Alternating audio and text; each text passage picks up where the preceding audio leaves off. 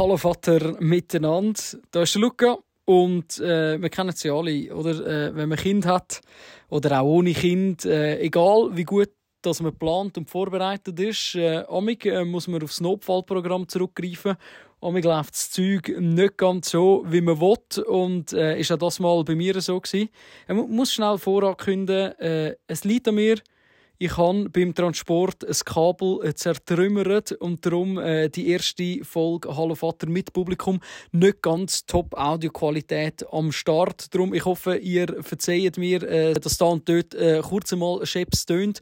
Aber ich kann versprechen, der Inhalt auch von dieser Folge ist grossartig, lohnt sich definitiv äh, zuzuhören, unserem wahnsinnig tollen Gast, den wir haben. Und ich würde sagen, wir steigen gerade ein. Hallo Vater! Der Papi Talk Podcast.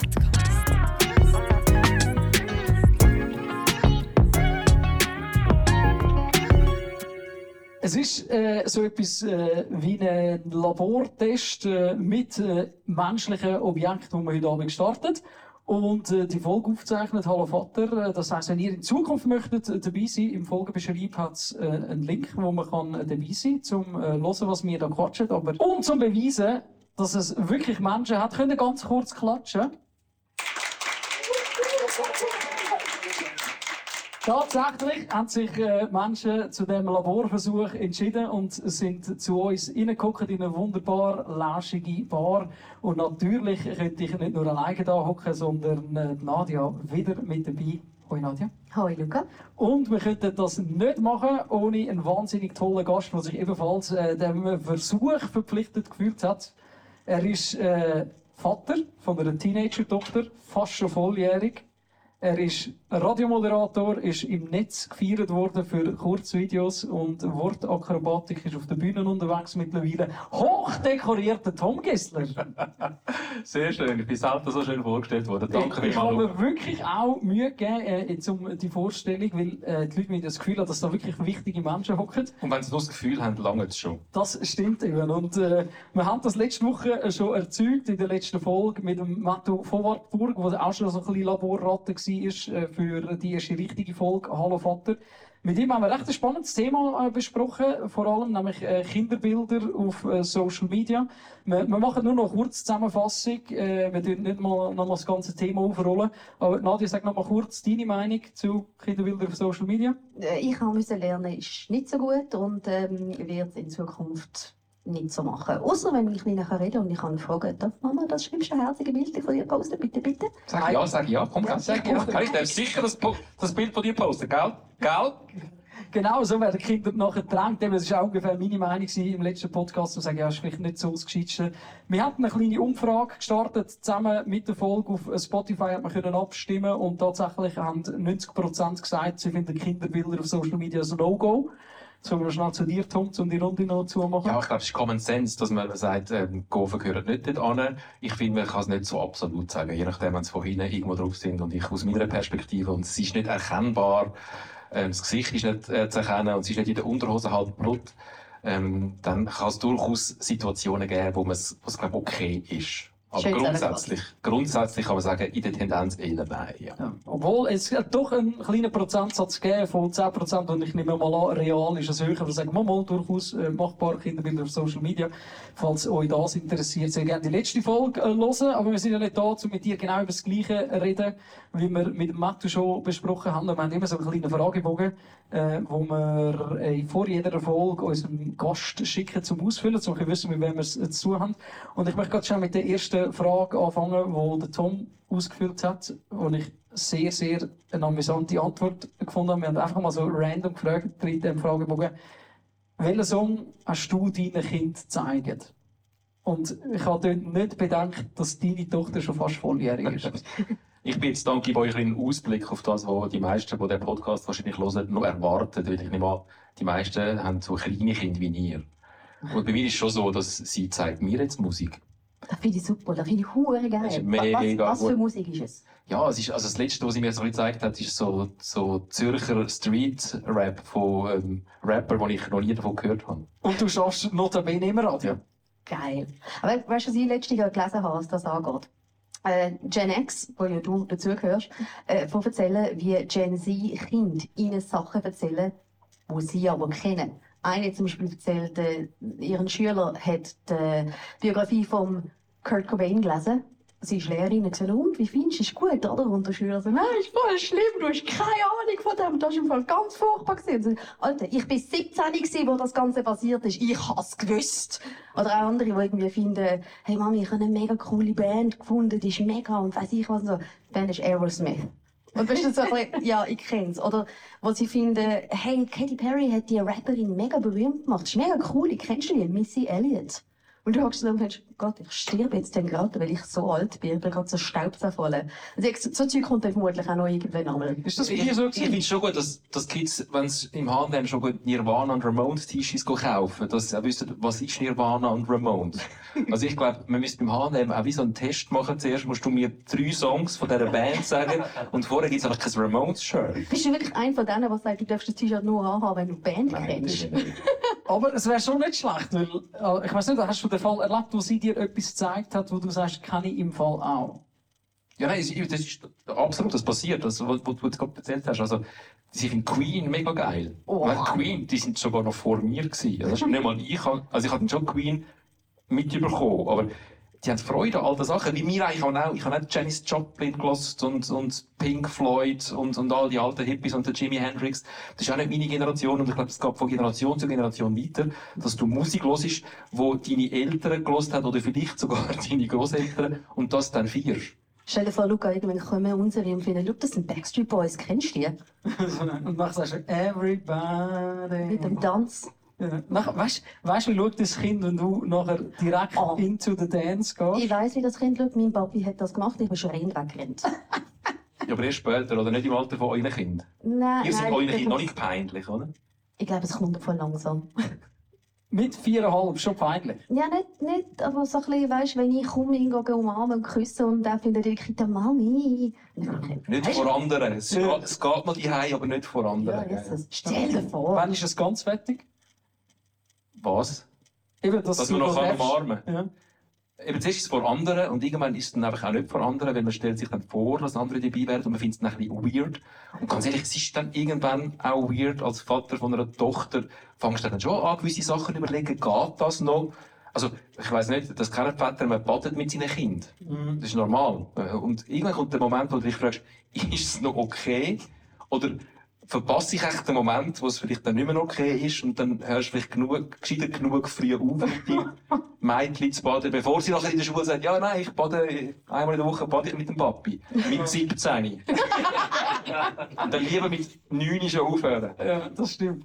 Das, es führt aber gerade schon zu einem anderen Thema, das nicht erst mit einem gewissen Alter kommt, sondern schon relativ früh. Wie fest habt ihr eure Kinder davon abgehalten, eure primären und sekundären Geschlechtsteile anzulangen? Weil Redest du gerade aus Erfahrung? ich rede zuerst aus Erfahrung, ist das letzte gerade passiert. So, Finger rauf, Pipi. Aber Und, gut, und, ja. eine, ja, und einerseits findest du ja so, ja, ist eigentlich schon auch wichtig, weil, oder? Und andererseits denkst du, nein, nicht, an- nicht, anlangen, nicht, anlangen, nicht anlangen. Also ich weiß nicht, wie das... Äh, Wie alt ist Also mit, mit eineinhalb? Ja. Also, Also das kann man schon als Zeit machen. Ich finde, man darf nicht zu fest ähm, das Ganze schon mit Tabus belegen, dass So. unsere Kinder schon mega verkrampft in die Welt rausgehen und, und irgendwie mitbekommen haben, Geschlechtsteile darf man nicht anlangen. Okay. Das fände ich falsch. Aber grundsätzlich ist das Gleiche wie mit dem Baden. Wenn es dann mit 17 in der Schule erzählen, dann nein, ich lange easy, mein Vater, sein, sein, sein Nebenjahr. Dann Okay. wird es vielleicht für dich einfach ein bisschen schwierig. Ja, nein, lieber eins früher aufhören, als eins zu spät. Also ich nur, bei, bei mir ist es einfach so, dass er seit einer ganzen Weile äh, Brüste ganz etwas Tolles findet und äh, jedes Mal kommen, wie heisst das? Und ich weiß, du weißt, wie das heisst. Brüste. Und dann macht er aber auch so im Kopf oder so. Das- Ja, aber das ist mehr für dich unangenehm vor anderen Leuten. Ja, aber das ist so die Phase, wo es einem selber vor anderen Leuten unangenehm ist und später jetzt dann für Kind vor anderen Leuten unangenehm. Aber es ist eben nur lustig, weißt du, ich habe das Gefühl, gehabt, ich bin jetzt nicht irgendwie brüd oder irgendwie zuschreiben, aber wenn dann die Kleine die ganze Zeit, wie habt ihr mich gemacht? Also so richtig, also mit der Haut und mit den Knochen habt ihr mich gemacht. Wie und wo? Und ich sage so, vielleicht tun wir nicht im Gob über das reden. Aber unbedingt darüber reden. ja, ja, unbedingt. Also ich kann so, meine Regel war, alles, was mein Kind von mir wissen will, kommt es beantwortet über. Mit vielleicht der ein oder andere Ausnahme, mit altersgerecht, aber grundsätzlich so, bald sie fragen, sind sie bereit, es zu hören. Und sie wollen es ja dann nur so lange hören, wie sie es können und wollen hören. Wenn sie dann finden, das ist gut, dann nicht weiter darüber reden. Dann ist, dann ist das Maß voll für den Moment und dann kommt es dann wieder, wenn sie weiter hören Das ist auch so lustig, wenn du dann einfach dir anfängst zu erzählen und erklären und drin halt, okay, und dann geht weg und Genau. kommt etwas anderes jetzt Genau. Okay. Dann weisst du, jetzt ist es gut für den Moment. Ich, ich finde es eigentlich noch sehr schön, weil es ist genau das passiert, was ich erwartet habe, nämlich, dass der Tom als erfahrenster Papi einfach jetzt Rede und Antwort steht auf alle Fragen, die wir beide noch haben. Und vielleicht auch die Leute, die da hocken, dürfen auch noch Fragen stellen. Ich weiss, hat es ein oder andere Bubenpapi drunter oder, oder Mädchenpapis, haben wir, glaube ich, keinen da. Von Buben habe ich keine Ahnung. Aber eben so mit der Geschlechts- genau gleich. Aber auf jeden, auf jeden Fall. Ich, ich schließe jetzt die Runde mal, weil wir werden auf jeden Fall äh, darauf zurückkommen. Zweite Frage, die wir im Fragebogen äh, drin haben, die ich fast, fast die schönste Frage finde, weil sie am meisten Spielraum lässt. Ich glaube, ich glaube, sie ist sogar von dir ursprünglich gekommen, Nadia, wo wir den Fragebogen brainstormt haben. Aber gefragt haben, in welcher Situation hast du so ein bisschen an allem, an allem zweifelt? Und das ist auch etwas, wo, wo man sich sehr oft irgendwie begegnet fühlt, oder finde ich jetzt mindestens. Und du hast auch dort wieder sehr schöne Antworten darauf gehabt, nämlich, dass du ganz oft zweifelst, aber das einfach nicht an die zu grosse Glocke hängst. Jetzt musst du nicht einfach noch ein bisschen erklären. Aber das ist auch mein Beruf. Mein Beruf ist das so zu tun, als könnte ich etwas, obwohl ich es vielleicht gar nicht kann. Also das Blender gehen. Und darum laufe ich nicht ähm, durch die Welt und schreie meine Zweifel in die Welt raus, jedem, der es nicht will hören Aber Zweifel gehören ja zum Leben grundsätzlich dazu. Und wenn man Kind hat, eh. Also es gibt ja, klar kann man Bücher lesen. Und dort stehen Sachen drin. Und ich kann auch über die, gerade in Remo, liest man den Remo Largo noch? Heutzutage bei euch, Jungen. Also ich nicht. Ich weiss nicht, wer das ist. eben, ich, dann sage ich euch, äh, wenn nicht irgendwann mal an einen Punkt kommt, wo ihr findet, fuck, ich weiss nicht, das Kind ist, glaub, komisch, dann schlägt der Remo Largo auf. Ähm, der hat zu anderen Lebensphasen, er ist ein grosser Entwicklungspsychologe, glaub, grosser äh, Experte auch in, in Kinderpsychologie. Ähm, der hat zu jeder Lebensphase ein Buch geschrieben und dort steht meistens drin, ist einfach normal. Und Cool. das hilft, mit den eigenen Zweifeln umzugehen, wenn man äh, von einem Fachmann oder von mir aus auch von einer Fachfrau dann hört, hey, ist einfach normal. Und Zweifel gehören ja uh, dazu zum Elternsein. Man will es ja gut machen, weil das ist ja etwas vom Wichtigsten überhaupt, was es gibt, äh, Eltern sein. Und man hat aber äh, wie keine Skills. Die tut man sich ja by doing aneignen. Darum Zweifel, ja, ständig, immer, bei allem. Weißt du, das ist ja so geil. Äh, auch unsere Eltern haben vermutlich keinen Plan gehabt, wie das funktioniert. Ich habe einfach immer das Gefühl gehabt, meine Mami weiss das. Und irgendwann in ein paar Jahren hat mein Sohn auch das Gefühl, ich weiss es, weil ich habe keinen Plan. Um Himmels Ja. Willen, wenn der dann Sachen Aber es ist ja auch so, ein bisschen- es ist ja auch, glaube so ein, zwei Generationen vor uns, ist ja extrem wichtig gewesen, dass man das Gefühl vermittelt, dass man alles im Griff hat, alles weiß und von allem einen Plan hat. Und weißt du, wie hast du das gemacht, Tom, dass du, der Matto zum Beispiel in der letzten Folge gesagt, der Matthias von Wartburg, er sagt sehr oft, hey, ich weiß es im Fall auch nicht und wir finden das jetzt zusammen raus. Also weißt du, auch nicht nur in Wissenssituationen, sondern eben auch in Erziehungssituationen. Absolut. Also, man kann sein Kind nicht davor bewahren, dass recht lang findet, äh, meine Eltern, die wissen alles. Das ist ja gut, das ist ja ein Vorteil für uns. Jetzt muss man recht lang ausnutzen, solange sie das noch meinen. Aber grundsätzlich, ja, man macht vieles falsch. Und das Beste, was man machen kann, ist, wenn man nachher checkt, ist jetzt nicht so ideal gewesen, ich habe vielleicht nicht so gut reagiert, dass man sagt, hey, ist jetzt nicht so cool gewesen von mir, sorry. Ähm, absolut, ja. Und das funktioniert mega gut. Also, wo ich das mal gecheckt habe, dass das voll okay ist, dass ich kann failen und dass ich Kind gegenüber kann sagen, ich, ja, ist jetzt scheiße gewesen. und, und der Effekt ist, dass mir, mein Kind mir das erstens eh verzeiht und zweitens, dass er Basis leitet für eine mega gute Kommunikation und Auseinandersetzung. Ähm, seitdem habe ich dann jederzeit äh, mein, äh, mein Scheitern und mein Zweifeln auch eingestanden. Und es gibt mega gute Gespräche. Vielleicht noch nicht mit zwei oder vier, aber, aber in gewissem Alter gibt es schon wirklich dann recht gute Gespräche mit dem eigenen Kind. Eben dann auch, wenn dann das Kind checkt, dass du eben nicht alles weißt, aber das Kind vielleicht dann irgendwann das Gefühl hat, ich bin jetzt in dieser Lebensphase, wo ich alles weiss, weil ich bin Teenager und viel gescheiter als meine Eltern, die ja sowieso keinen Plan haben. Also ich denke, das ist dann noch ist noch praktisch, da kannst du schön wechseln. Kannst du deinen Teenager gehen Sachen fragen. Oder googlen. Mittlerweile kann man es ja googlen. Ich weiß nicht, wie es bei dir war, wo deine noch Ja, es hat es Google das schon gegeben? Internet schon gegeben. Aber es ist doch mittlerweile fast schon 18 Jahre her. 17, seit sie auf der Welt ist. Ja. Hey, nein, wirklich, das, das stimmt im Fall, ja. Also, ich, wir haben wirklich den Remolar, Kinderarzt übrigens, ähm, ist mir jetzt gerade noch in den Sinn gekommen, was sein Beruf, äh, sein Angestanden ist. Ähm, wir haben wirklich noch in Büchern nachgeschlagen, aber das kann man natürlich auch online. Es gibt ein E-Book oder einen Link darauf. Ja. Also ich google noch relativ viel jeden Tag. Wenn, ihr, wenn er irgendetwas fragt und ich sage, weiß auch nicht, Was zum Beispiel? Was googelst du dann? Dinosaurier. Ah, okay. Aber auch Sachen, wie funktioniert das? Und gibt es etwas noch Größeres? Und was ist das Größte? Und was ist das Beste? Und was ist das Schnellste? Alles. Und dann müssen wir halt googeln und dann, oder YouTube schauen. Das ist auch noch so etwas. So Erklärvideos auf YouTube. Das ist ja super. Ich glaube, die checken recht schnell, wenn sie einfach eine Frage stellen, dann geht es 0,9 und ihr seid zusammen auf YouTube. Ja, ja, das, das, ist, das ist grundsätzlich so. Oder ich bin am Handy. Und er darf mitschauen und Ja, sagen, aber, was. aber ich habe das Handy in der Hand. Das ist noch der ganz große Ding. Ich, ich, ich gebe ein kleines Handy nicht in die Hand, weil sonst ähm, äh, man kommt vermutlich nie weg davon. Und dein ganzer Algorithmus wird voll sein mit Dinosauriern. Ja, das ist jetzt ja schon. Willst du etwas wissen? Ich weiss vieles. Das ist schon so. Wieso hat jedes Kind eine Dinosaurierphase? Ich frage Nicht jedes. Kind, aber die meisten und vor allem Buben. Ich will jetzt da nicht irgendwie großes Gender, bla bla, aber es sind wirklich viele Buben. Ich habe letztens gerade gelesen, ich habe keine Ahnung, ob das stimmt, aber falls ja, finde ich es super.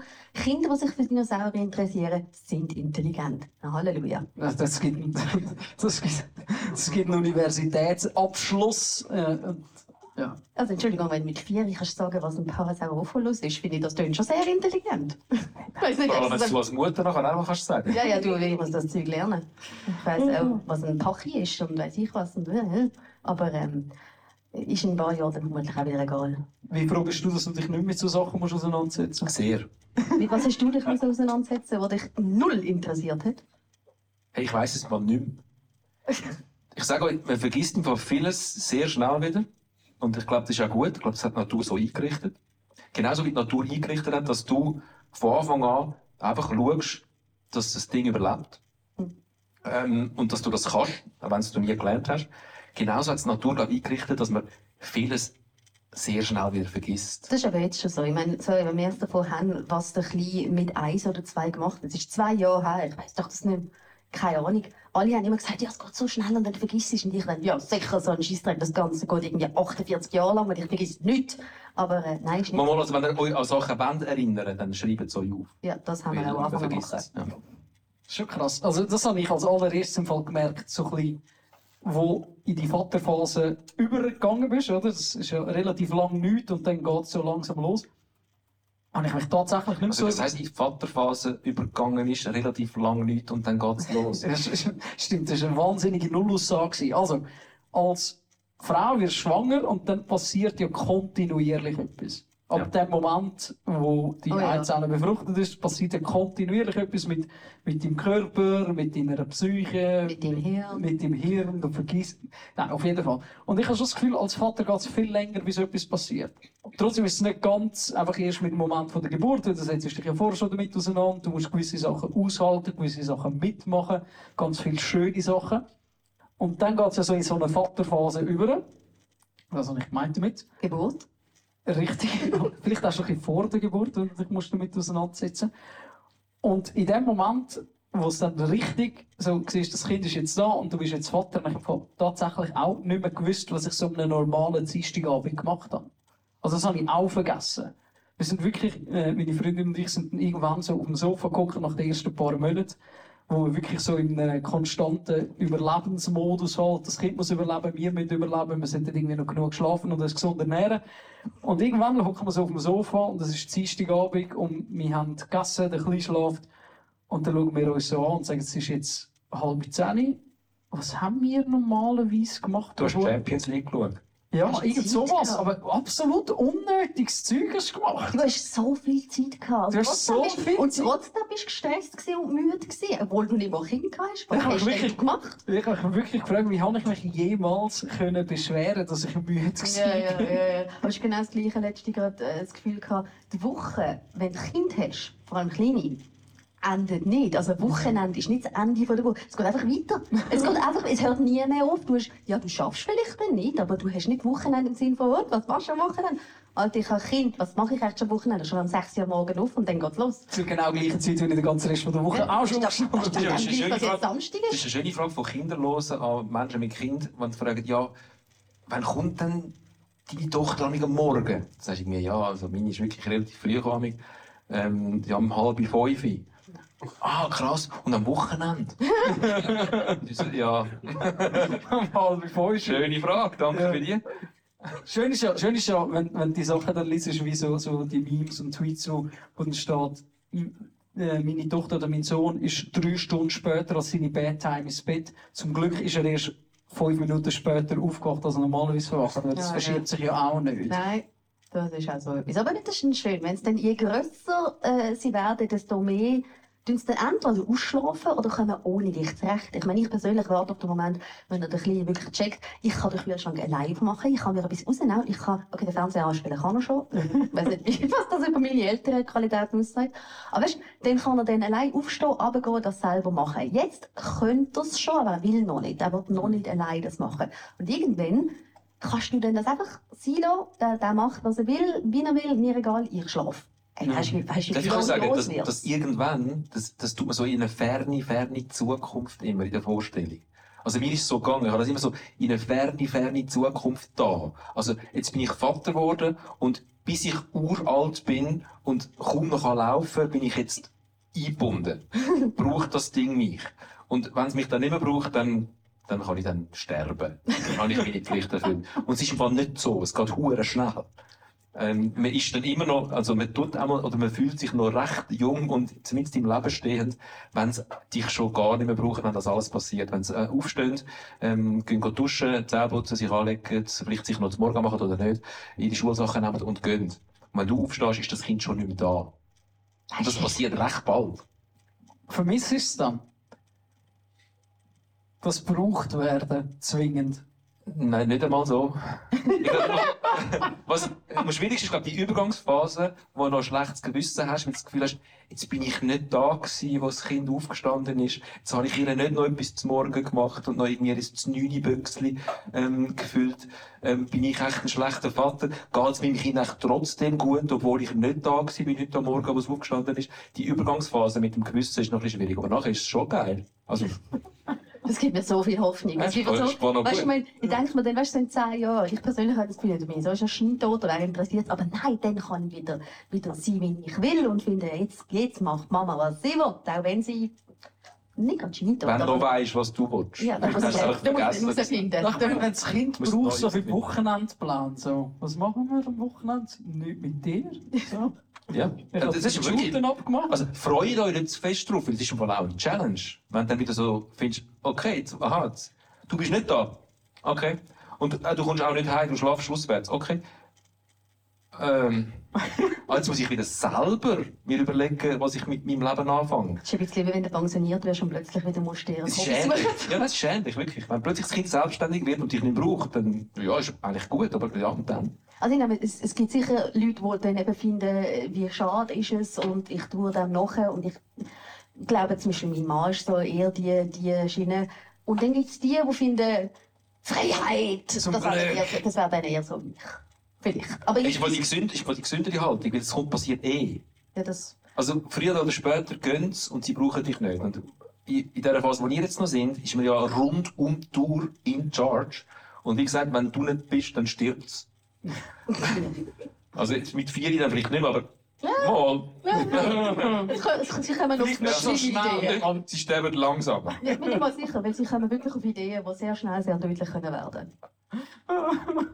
ich habe schon jetzt Angst davon. Oh. Chill, es kommt alles gut.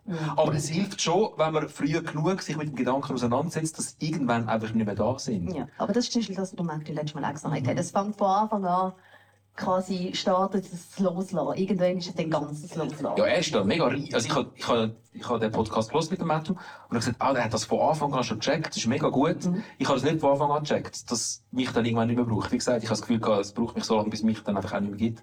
Aber irgendwann checkst du dann, aha, jetzt braucht es mich weniger und weniger. Und wenn man dann klammert und seine eigene Bedeutung darauf festmacht, dass das Kind einem ja braucht, dann kommt man früher oder später in eine gröbere Krise und darum ist es gescheit, früh genug loszulassen. Das fängt nur schon an mit dem Kind mal abgeben.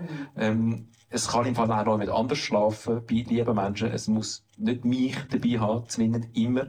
Wenn man das frühzeitig anfängt, das hilft dann auch später beim Das Loslassen. ist super, wenn es bei den Groß- Großeltern schläft. Wobei, dann kommen kommen wir wieder dazu zurück. Also, du lässt zwar das Kind los, bis zu einem gewissen Zeitpunkt, aber wenn es dann erwachsen ist, kommt es dann trotzdem die ganze Zeit zu dir und fragt dann trotzdem wieder Sachen. Also, ich weiß nicht, ob das äh, bei allen so ist, aber bei uns ist das relativ oft so, dass man relativ oft Schwiegermutter irgendetwas fragt, weil irgendetwas ist, was wir nicht wissen.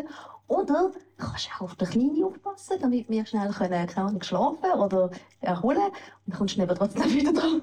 Aber das ist ja dann easy, weil du bist ja nicht mehr per se verantwortlich. Du kannst Ja. auch Nein sagen. Sorry. Du hast die Welt es gestellt, schau selber. Wenn ich Lust und Zeit habe, ja. Und sonst, äh, nicht, nein. Aber bei dir, bei dir ist es jetzt schon ein, ein Schritt weiter eigentlich, das, das Loslassen. Weil eben deine Tochter wird jetzt ein volljährig. Das ist mir letztens das erste Mal bewusst geworden. Eben, also volljährig, Ja. mündig, entscheidungsfähig, meistens wahrscheinlich. Ja. ja. Und das ist ja wie Next Level, weil eben, du bist äh, jung und im Saft, oder? Du hast ja noch so ein eigenes Leben und so. Aber wie, wie ist das Gefühl? Das frage ich mich schon ein bisschen. Hast du so wie soll erfüllt? Oder Nein, so erfüllt hast du glaub, nie. Ich glaube, das hört nie auf. Du bist bis an dein Totenbett fühlst du dich verantwortlich für das Glück von deinem Kind. Oder nicht verantwortlich für das Glück von deinem Kind, mal vielleicht. oh, gross. Ich will nicht verantwortlich sein für das Glück von meinem Kind, aber du bist da, wenn es dich braucht. Und zwar Tag und Nacht. Äh, auch wenn es am Morgen um 3 vor der Tür steht, mit 45. und du bist schon 80. Dann, nachher gehen wir zusammen baden? Dann, du willst nicht zusammen gehen baden wahrscheinlich, aber dann machst du Türen auf und bist dann da. Also, Ja. das hört glaub, nie auf. Ähm, du bist dann Begleiter und Ansprechperson und das fängt jetzt schon an. Also, ich fälle nicht mehr wirklich viele Entscheidungen oder ich nehme nicht mehr wirklich viel Einfluss auf viele Entscheidungen, sondern gebe Ratschläge und manchmal tue ich ein bisschen intensiver meinen Ratschlag deponieren äh, und vehementer, aber grundsätzlich muss ich die eigenen Entscheidungen treffen. Und das fängt schon mit 17 an. Schon- Schon, eben, es ist, es ist so weit weg, aber wie du sagst, es geht wahrscheinlich noch schneller als einem, als einem lieb ist. Ich meine, wir sind auch erst gerade Teenager gesehen und jetzt nicht mehr. Jetzt sind wir immer nicht so alt, aber mit dem Teenager und so. Wie, wie bist du als Teenager gesehen? Ah, es ist wahnsinnig einfach. Also, Äh, denkst du das oder denken deine Eltern das? Ich glaube, ich bin nicht der anstrengendste Teenager gewesen. Wir haben recht viel, äh, recht viel Sport gemacht noch als Teenies mit meinen Freunden. Und darum dort mega involviert gewesen. Also mein erster Schritt zur Selbstständigkeit war so mit 14 mit dem Töffel ins Training und nicht fünfmal in der Woche müssen gefahren werden. Das war so mein bisschen weniger Unabhängigkeit, gewesen, die ich, die ich hatte. Aber sonst habe ich im Fall nicht viel ich habe nicht viel Erinnerung an mich als Teenie, weil ich habe wirklich das Gefühl, ich war recht einfach gewesen. Ja, Natürlich ja. so ab, ab und zu ein Probleme in der Schule mal so, oder vielleicht mal, Hast du deine Eltern mal gefragt, wie du gewesen bist? muss ich das machen? Mach das mal. Ich habe meine Mutter, äh, wo ich meine Tochter, sie hat sehr äh, heftige pubertierende Phase gehabt. Und sie ist nicht so lang gegangen, zum Glück, aber sie ist sehr heftig gewesen. Und dann habe ich meiner Mutter gesagt, du hast ja schon Glück gehabt mit mir. Ich bin ja völlig easy gewesen. Und sie sagt, was? Du hast schon zwei Jahre nicht mit mir geredet. Und ich habe das nicht mehr gewusst. Darum, also ich weiss nicht, äh, unsere eigene Wahrnehmung von unserer eigenen Pubertät ist vielleicht nicht wirklich sehr nah an der Realität. Fragt mal eure Eltern, wie ihr gewesen sind. Und das ist ja schön, dass man immer die eigenen Eltern in jeder Lebensphase vom, vom eigenen Kind dann die eigenen Eltern, also die Grosseltern von dem Kind, kann fragen, wie bin denn ich dort gewesen? Und man erfährt, in jeder Lebensphase erfährt man wieder über sich selber Sachen, die man nicht mehr gewusst hat. Mhm. Falls sie es noch wissen, weil man vergisst ja viel. Das ist das erste, was ich erfahren habe, ist, dass mein Bruder viel Fieber hatte als Baby und mein Sohn hat das jetzt auch in der Sommerferien, wo wir sind. Und das ist auch etwas, was ich erfahren habe, was eigentlich überhaupt nicht zur Sache tut. So, habe ich jetzt gerade gemerkt. Nein, Warte, wie bist du als Ich bin, es tut schon etwas zur Sache, weil man macht mit dem eigenen Kind durchsurft man das eigene Leben nochmal. Also man kommt, checkt ganz oft, sagt, ah, jetzt machst du gerade das, du jetzt sagst du die Sätze. Ah, fuck, das habe ich auch gemeint, mal. Und ich habe nicht auch gemeint, ich bin der Einzige, der es checkt und alle anderen haben keine Ahnung. und jetzt hast du das Gefühl, ich habe keine Ahnung und du bist die Einzige, die es checkt. Und das katapultiert dann immer wieder zurück in die eigene Lebensphase, wo man, wo man auch selber ein vergessen hat. Von dem her ist, das ist ein schöner Aspekt vom, vom Kind an, seine eigene Kindheit nochmal ein bisschen zu durchleben im Nachhinein, jetzt im reflektierten, denkfähigen Alter. Ich erkenne das ein bisschen bei meinem Kleinen. Wenn er hässig ist, sieht er genau gleich aus, wie ich, wenn er hässig war. Nur gibt es von mir etwa 80 Milliarden Fotos von dem, mit genau dem hässigen Gesichtsausdruck. Und wenn er jetzt ein bisschen seine Coolness verliert, sieht das genau gleich aus. Und ich mache keine Fotos, weil ich habe daraus gelernt, ich muss nicht 80 Milliarden Fotos von ihm haben, auch wenn es genau gleich wie es von mir 80 Milliarden Fotos auf dem WC gibt. Das muss ich ihm auch nicht antun, das ist gerade okay. Aber ja, es sieht genau gleich aus und er wird genau aus dem gleichen Grund hässig. Und ich kann es so nachvollziehen, wenn er am Teufel ist, weil ich finde, ah, Bub, es ist mir genau gleich gegangen, es geht mir heute noch genau gleich, nur darf ich jetzt nicht im Ganzen tot tun. Ähm, aber es sieht auch eben genau gleich aus. Und schnell auf die Frage, ich bin ein mega langweiliger Teenager gewesen. Ich bin ein anstrengendes Kind gewesen, aber als Teenager, ich bin so, ich bin Stubenhocker gewesen. Ich bin fröhlich am Bravo lesen gewesen und am Fernsehen schauen gewesen und am Kino schauen gewesen und kaum das Haus verloren und habe gefunden, ich bin ein einziger grosser Komplexhaufen. Ich muss nicht in die Welt raus. Das ist dann später irgendwann gekommen. Aber ja, Teenager, sehr langweilig. Sehr Das langweilig. erklärt jetzt auch, wieso du im Radio geschafft hast und zum Gossip Girl geworden bist. Jeder Scheiß über Promis weiss. Weil Und- das ist meine Teenager-Zeit. Richtig, du hast deine Zeit dafür verbracht, das Bravo zu lesen. Das sind ja alle die, die man heutzutage immer noch, immer noch in der Klatschpresse lesen wo du dann die Welt darüber informierst als Redaktorin. Wenn deine, wenn deine Teenager-Idolen jetzt einfach irgendwie über 40 sind und du findest, wie? Wie ist das gegangen? Ich bin doch noch jung. Das ist... Ja, ich glaube, deine Teenager sind im Fall auch über 50 mittlerweile. Ich kann gerade anfangen rechnen. Also, wir sind über 60, 70. Aber ist okay. Der Dings, John Travolta hat gerade Geburtstag gehabt, ist 70 geworden. Also ich sage nur, Grease habe ich auch geschaut. Wow. Ja, das wollte ich nur schnell gesagt. John Travolta ist jetzt tatsächlich 70 und der Robbie Williams 50. Ja, das ist also, das tut weh. Also, das ist ins Herz. Also, ich weiss noch, Jesus Gott, Take hast hast du gewusst, dass du nicht 14 nicht Take That kommst, aber ist ja gleich. Ähm, aber äh, auf der anderen Seite ist auch schön, weißt du, ich meine, 40 heute, habe ich das Gefühl, ist anders wie 40 früher. früher. Ich meine, das auch wieder, dass, äh, dass Kim Kardashian 42 ist, ich, ja, ich weiss, sie ist gemacht, aber sie sieht trotzdem nicht aus wie 42 vor 20 Jahren. Vor 20 Jahren sind 42-jährige Frauen quasi 80 gesehen. Also, es ist, weißt du, das ist das, was ich mir selber sage. Für in ein paar Jahren. Ja. wenn es so weit ist. Ich glaube, wir sind jetzt fest bei uns gelandet. Wir sind dann zurück zu unserer Ja, Teenager. Mami-Papi-Rolle. Inwiefern siehst du dich als Teenager in deiner Tochter? Ähm, sehr fest, indem sie alles hinterfragt und alles will wissen und sehr diskussionsfreudig ist. Das ist wie wahrscheinlich mit äh, auch unsere Schuld, dass wir sie ähm, immer von Anfang an argumentieren haben lassen. Ich, ich, ich empfehle es, wenn man ein selbstbestimmtes, reflektiertes Kind will, wenn man seine Ruhe will und wenig Probleme, dann ähm, unterbindet es sofort. ähm, dort erkenne ich sie sehr, dass sie, dass sie so einen eigenen Grind hat und, und immer noch eine Ecke weiter denkt und anders ist als die anderen und alles hinterfragt.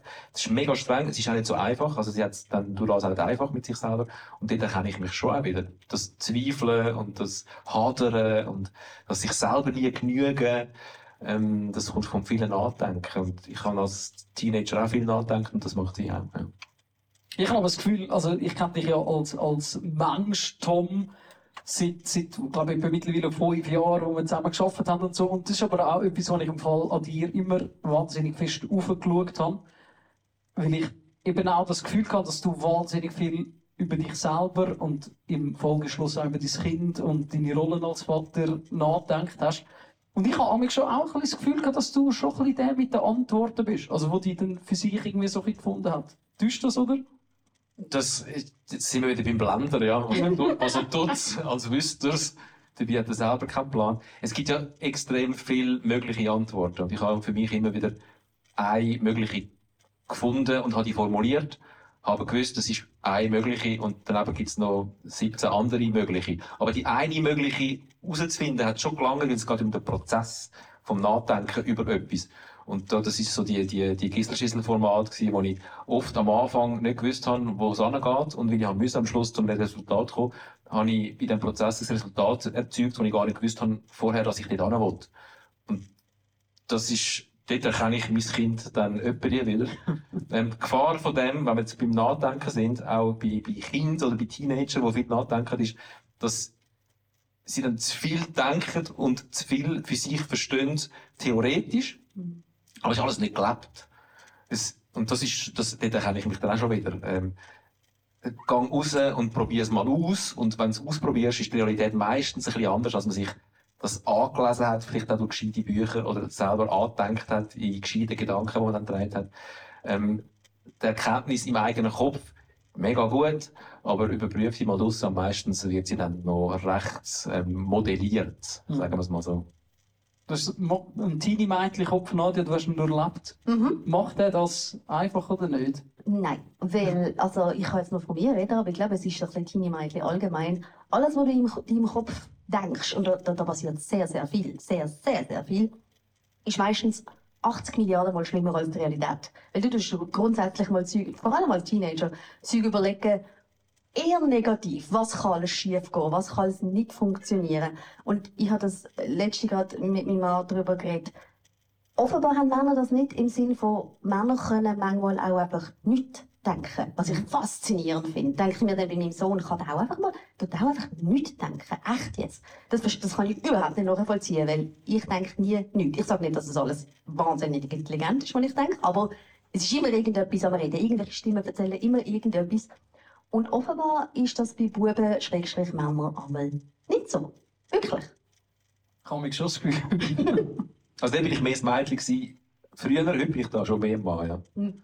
Ich kann mega gut nicht denken, ja. Das- Das muss so das muss, sorry, aber das ist wie Ferien. Ferien im Kopf. Ja, Amig, amig ist einfach ein blöder Moment, wo es ein bisschen leer ist. Ja, ich meine, jetzt, jetzt wo, ich, wo ich weiss, dass das einmal so kann sein kann, weißt du, wenn du irgendwie dann fragst, was, was bist du gerade am Denken und er sagt nichts, dann denkst du zuerst mal, ja, genau, du wolltest es einfach nicht sagen, aber jetzt, wenn ich das weiss, wenn ich dann mal meinen Kleinen frage, und, äh, so, was, was denkst du gerade, wo schaust du gerade hin, was, und er sagt nichts, dann kann ich das jetzt verstehen. Und, also ich kann es nicht verstehen, aber ich habe es schon mal gehört. meistens will er es aber nicht sagen. Ja, das ist vermutlich so. Also, wenn ich meine, der Mama würde sowieso nichts sagen, je älter, desto mehr. Ja. Aber ich glaube schon am Fall, dass amig bei uns, oder ich kann jetzt auch nur von mir reden, so ist, dass ich schon ein bisschen etwas denke, aber dass es so unwichtig ist, dass es in dem Moment, was noch nicht mal fertig denkt, ist, schon wieder verschwindet und ich darum wirklich amig so ein gefühlt in einem luftleeren Raum so ein bin. Vor allem, wenn du irgendetwas am, am machen bist oder irgendwie am alleine essen oder, oder was weiß ich, dann ist schon oft, wo das Gefühl hast, das ist einfach nichts. Ist das, ist hättest du es bei dir auch gegeben, dass du jetzt eben auf Mädchen umgehst, dass es Sachen gibt, wo du zuerst lernen dass Mädchen, Schrägstrich Frauen oder eben Teenie-Frauen so sind, was du nicht hast, nicht gewusst oder nicht hast können nachvollziehen? Ähm, also in, in der Auseinandersetzung mit sich selber untereinander habe ich, was ich gelernt habe, ist, dass Mädchen unglaublich brutal können sein und Oh, zwar auf ja. einer psychologischen Ebene. Mhm. Also das, das, das Ausgrenzen, das sich gegenseitig ganz fein psychologisch fertig machen, das können Mädchen, ich wollte auch nicht verallgemeinern, ich finde das immer ein bisschen schwierig, man sagt, Mädchen sind so, Buben sind so, aber das ist schon eine Feststellung, holy shit, habt ihr da ein Talent, schrägstrich eine Waffe, wo unglaublich zerstörerisch ist, weil zum Teil wie so die Empathie dazu noch nicht ganz gleich ausgebildet ist. Und wir Buben haben uns einfach auf die Schnur gegeben und nachher ist es wieder gut gewesen. Mhm. Und das habe ich dann schon gesehen, das sehe ich dann auch bei Buben und bei Mädchen, oder jetzt nicht mehr, jetzt sind sie aus dem Alter draus, auseinander wirklich auf die Schnur gehen. Aber Buben äh, machen vieles körperlich und dann ist dann gut.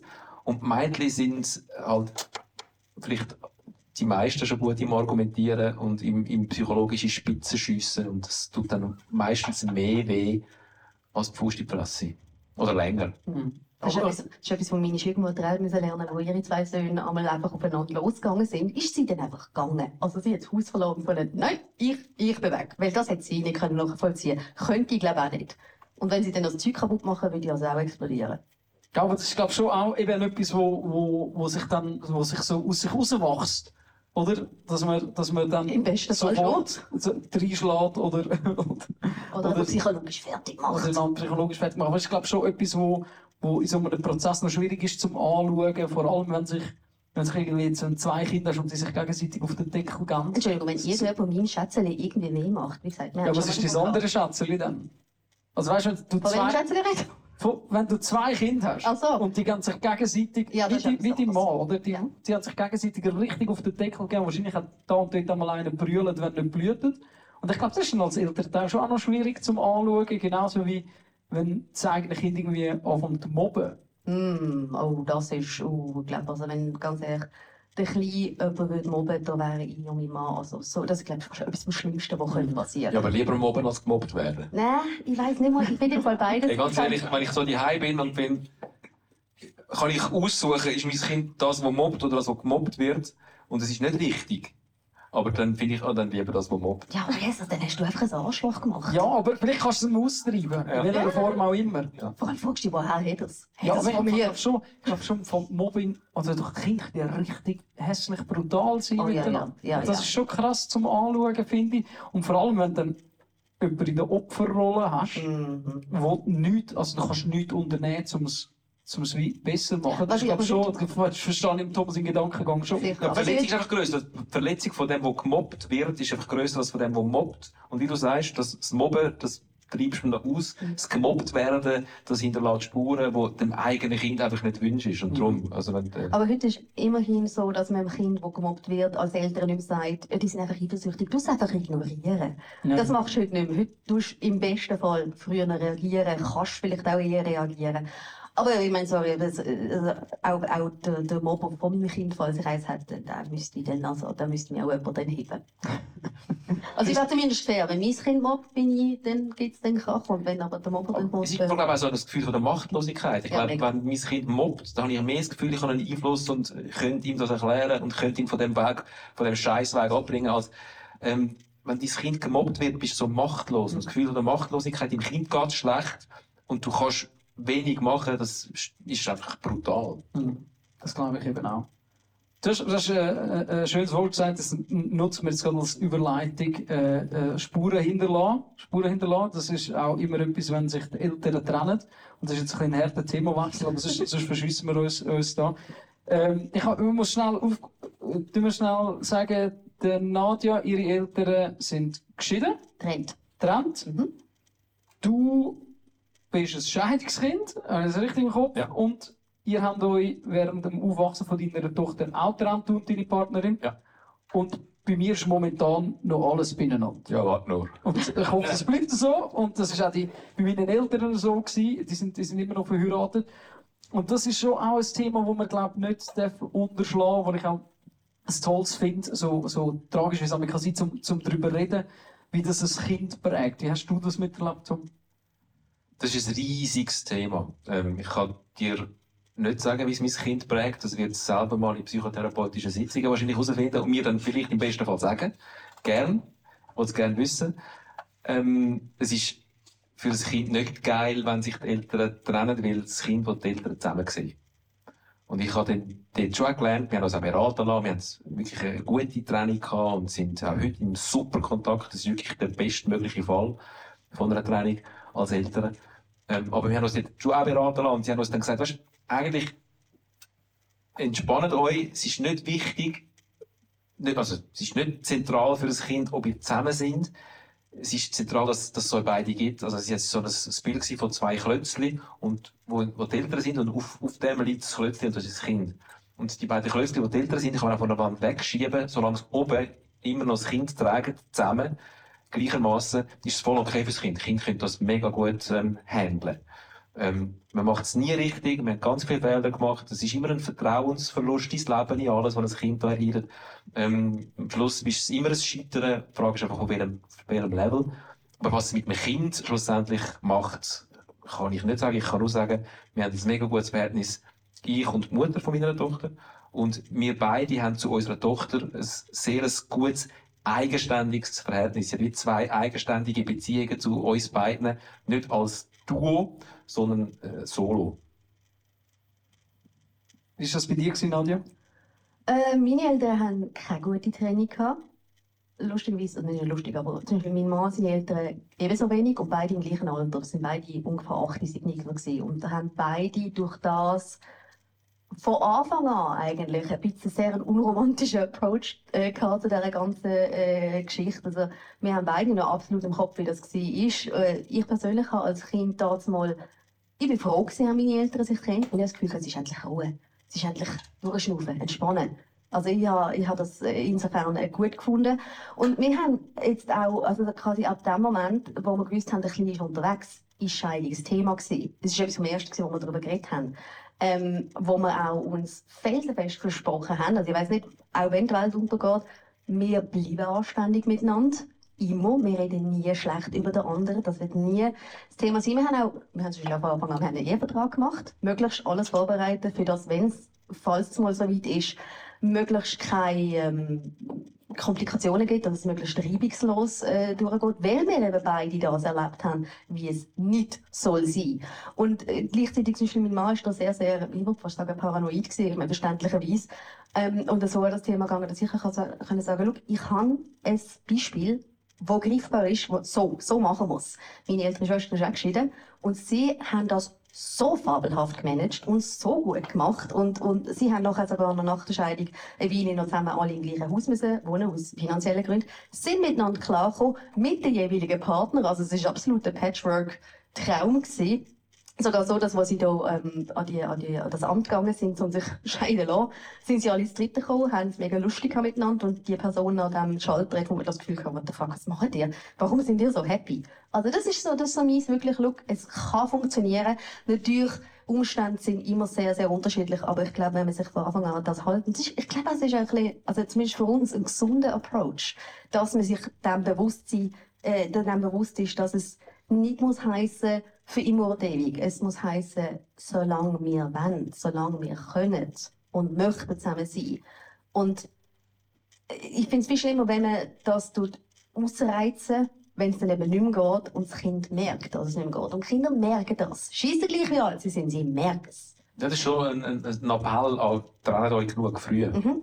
Weil dann geht es gut, bevor man sich ähm, hasst. Mhm. Solange man im Guten ist, solange man kann sagen, hey, es macht glaub, keinen Sinn, mhm. dann ist man konstruktiv, sucht Lösungen, denkt als Kind. Und was ich sich dann so staunen oder auch mega froh bin, dass es bei uns nicht so war, ist, wie man sich zerfleischt und Kind auf der Strecke bleiben dabei. Das ist das Schlimmste überhaupt zum Zuschauen. Und darum glaube ich, gute Vorbilder, äh, wie man sich gut kann trennen und als Familie intakt bleiben. Und Patchwork ist einfach nichts Schlechtes. Ich finde das super. Er sagt ja, man braucht ein ganzes Dorf, um das Kind aufzuziehen. Ähm, je mehr Leute dazukommen, desto gut. Wenn man es gut hat miteinander und konstruktiv am gleichen Strick zieht, das ist mega, mega wichtig. Und darum lieber eins früher trennen als eins zu spät. Kann man das dann auch aufrecht erhalten? Weil ich frage mich je nachdem, wann dich trennst, wie alt die Kinder sind und so weiter, geht ja dann die Erziehung von dem Kind und das, das Begleiten auf dem Weg geht weiter. Und du lebst aber halt vielleicht halt nicht im gleichen Haus wie die Ex-Partnerin, Mutter von dem Kind. Und dann gehen ja vielleicht auch so ein bisschen die Ansichten auseinander, noch mehr als sie sowieso schon auseinandergehen in einer Beziehung. Weil das erlebt man ja täglich, dass man nicht ganz genau gleicher Meinung ist, wie man jetzt umgeht mit einfachen Sachen wie Screentime und mit grösseren Sachen. Ja, also eben, ich kann nur sagen, wie es bei uns, wir haben Glück gehabt. Vielleicht ist es einfach ein grosses Glück und ich bin mega froh, haben so Glück. Wir sehen es wirklich in fast allen Sachen identisch. Ähm, wir ziehen wirklich im gleichen Strick. Und wenn das nicht so wäre, und es ist nicht immer ganz so am Anfang, klar, nach einer Training, es ist nicht immer einfach, und da gibt es Verletzungen und so. Aber, ähm, solange man konstruktiv bleibt und das oberste Ziel ist, dass es dem Kind gut geht, glaube, schafft man das. Und man, man sagt ja, wenn, wenn das Kind bei den Großeltern ist, dann gelten dort ein bisschen andere Regeln. Ja, ja. Das ist nicht so schlimm. Äh, man muss halt auch aushalten, dass vielleicht an zwei Orten, wo das Kind dann daheim ist, und es ist bei uns 50-50 an zwei Orten daheim gewesen, das ist nicht an beiden Orten alles genau gleich. Und das kann aber auch Gewinn sein. Kind lernen dann auch, aha, es gibt nicht eine unumstößliche Wahrheit, sondern es gibt verschiedene Wahrheiten und alle sind, können richtig sein. Und ich suche mir vielleicht nochmal eine neue Ware dann. Also ich glaube, es ist persönlichkeitsbildend, solange die Liebe da ist, solange konstruktiv, solange miteinander. Ähm, das ist einfach, äh, ohne das geht es nicht. Was ich mich dann frage, ist, wenn dann neue Partner ins Spiel kommen. Ich glaube, da musst du auch wahnsinnig kommunizieren miteinander, falls irgendwann mal irgendein Partner das Gefühl hat, er kann dem Kind irgendetwas vorschreiben oder sagen. Also ich weiß nur, wie ich als Kind wäre es ist nie dazu gekommen, aber wäre dann noch ein Stiefpapi gekommen, der mir irgendetwas hat wollen sagen oder wäre ich dann, glaube ich, ein bisschen ausgerastet. Weil dann hätte ich dann wirklich, du bist nicht mein Papi, wie, wie. Ich glaube, da muss man dann auch recht kommunizieren, auch wenn bringt man die neuen Partner ins Spiel. Ich meine, du kannst nicht jeden One-Night-Stand dem Kind vorstellen. Das finde ich schon auch krass, weil da siehst ja verschiedenste, verschiedenste Sachen im Umfang. Das gibt ja auch, wie der Tom gesagt hat, nicht das absolut richtig. Und das finde ich dann schon auch krass, je mehr Player du in das Spiel irgendwie mit ihnen nimmst, desto komplizierter wird es dann wahrscheinlich.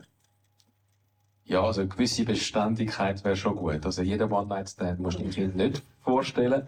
Aber wenn eine Person jetzt mal ein bisschen länger in deinem Leben bleibt, vielleicht auch noch mit deinem Kind zusammen wohnt, spätestens dann ist es ja eh unumgänglich, ähm, ja, dann äh, heisst es mit einbeziehen, ja. Aber das ist äh, klar, eben auch da gibt es kein richtig und kein falsch. Aber wann stellt man jemand seinem Kind vor? Gute Frage. Schau, ähm, er, ich weiss jetzt gar nicht, wie ist dein Name?